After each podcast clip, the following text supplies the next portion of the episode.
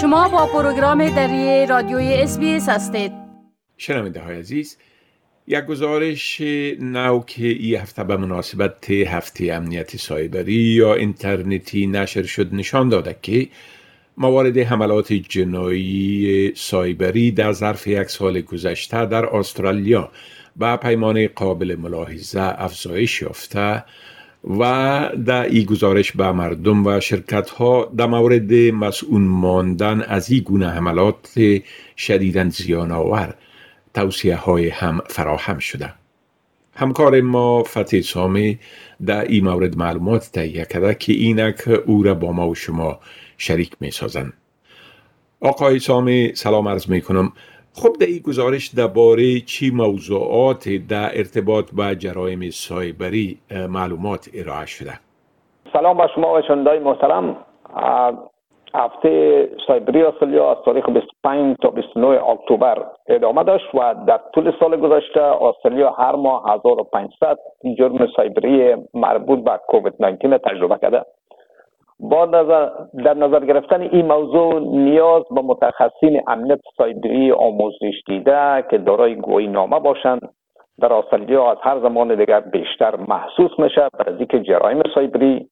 به مدل تجارتی پرسود برای مجرم‌ها تبدیل شده و عملات در استرالیا تنها در طول سال گذشته 13% افزایش یافته.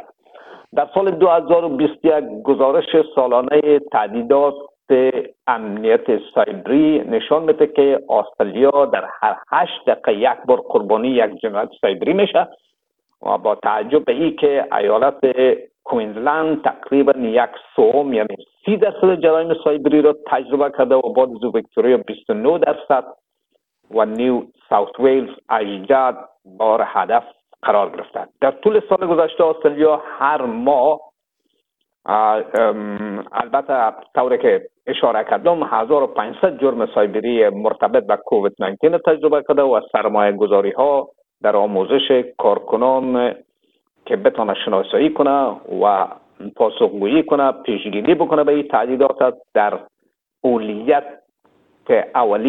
اولیت قرار گرفته. استرالیا در هر در این هفته البته شخص به نام کونیک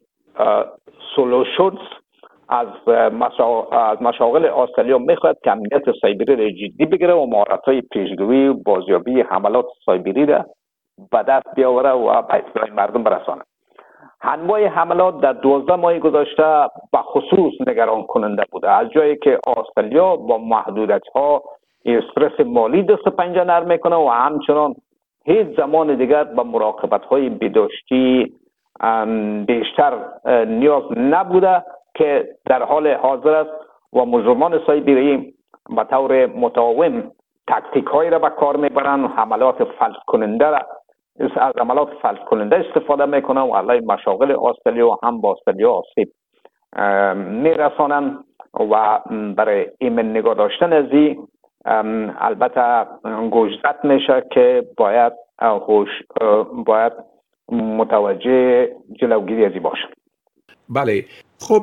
توصیه متخصصین برای مردم در مورد محافظت خود از این حملات چی است؟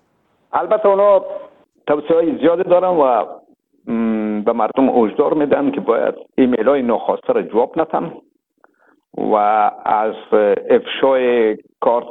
کریدیت کارت خود و ملیکه کارت خود، عکس و هویت خود از طریق آنلاین معتاد باشن و در اینترنت اگر ایمیل‌های ناخواسته تقلبکارا از این سود میبرن استفاده میکنن باید جلوگیری شود و جواب دادن نشد تا متوجه نشن و نفهمن که کی هستن. نمرات کریدیت کارت خود در هنگامی که از ATM استفاده میکنن یا آنلاین به کار میبرن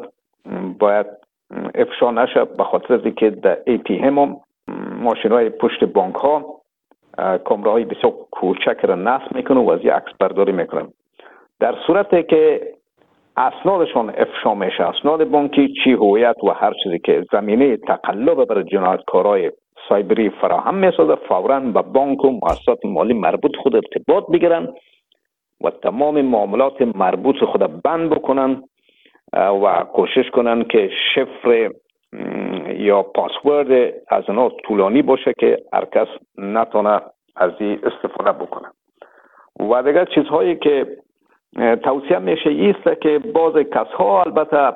کوشش میکنن روابط رومانتیک و عاشقانه را از طریق استفاده از وسایل اینترنتی مخابراتی برقرار بکنن و میتونن بسیار با مهارت حساب بانکی مشخصات محرم اشخاص به دست خود بیارن، سن و سالش، آدرس ایمیلش و این وسیله مخصوصا کهنسالا را مورد هدف قرار میتن و در صورت تقاضای پول و یا اطلاعات محرم بسیار به آنها مجال داده نشه، به خاطر که 34% از این وعده گذاری های جعلی از طریق رسانه‌های اجتماعی شکل میگیره و کل تقلب از این طریق به 9.1 میلیون دلار بالغ شده. بنابراین باید در تمام از این معاملات محتاط باشه و برشان هشدار میده که تمام تدابیر لازم به کار ببرن. همچنان ایمیلی که ارسال میکنن باید بفهمن به کجا ایمیل میره و بسیار که در جای بیجا نره و از او خاطر رازشان افشا نشه. بله، خب مردم چطور میتونن معلومات در این رابطه به دست بیارن؟ برای معلومات بیشتر میتونن به www.scamwatch.gov.au مراجعه بکنن و یا به شماره تلفن 1300 795 995 تماس بگیرن و همچنین کمیسیون به نام کمیسیون رقابت و مصرف کننده‌های استرالیا که این موضوع نظارت میکنن از این کار بگیرن و اگر افشام فکر میکنن که کدام مثلا چیزشان افشا شده او را باید به مؤسسه مربوط تماس بگیرن که تمام معاملاتشون بند شود. بله، خب آقای سامی از این معلوماتتان یک جهان تشکر و فعلا شما را به خدا می سپارم و روز خوش براتان آرزو می کنم. همچنان به شما تشکر، خداحافظ. بپسندید، شریک سازید و نظر دهید. اس‌بی‌اس دری را در فیسبوک تعقیب کنید.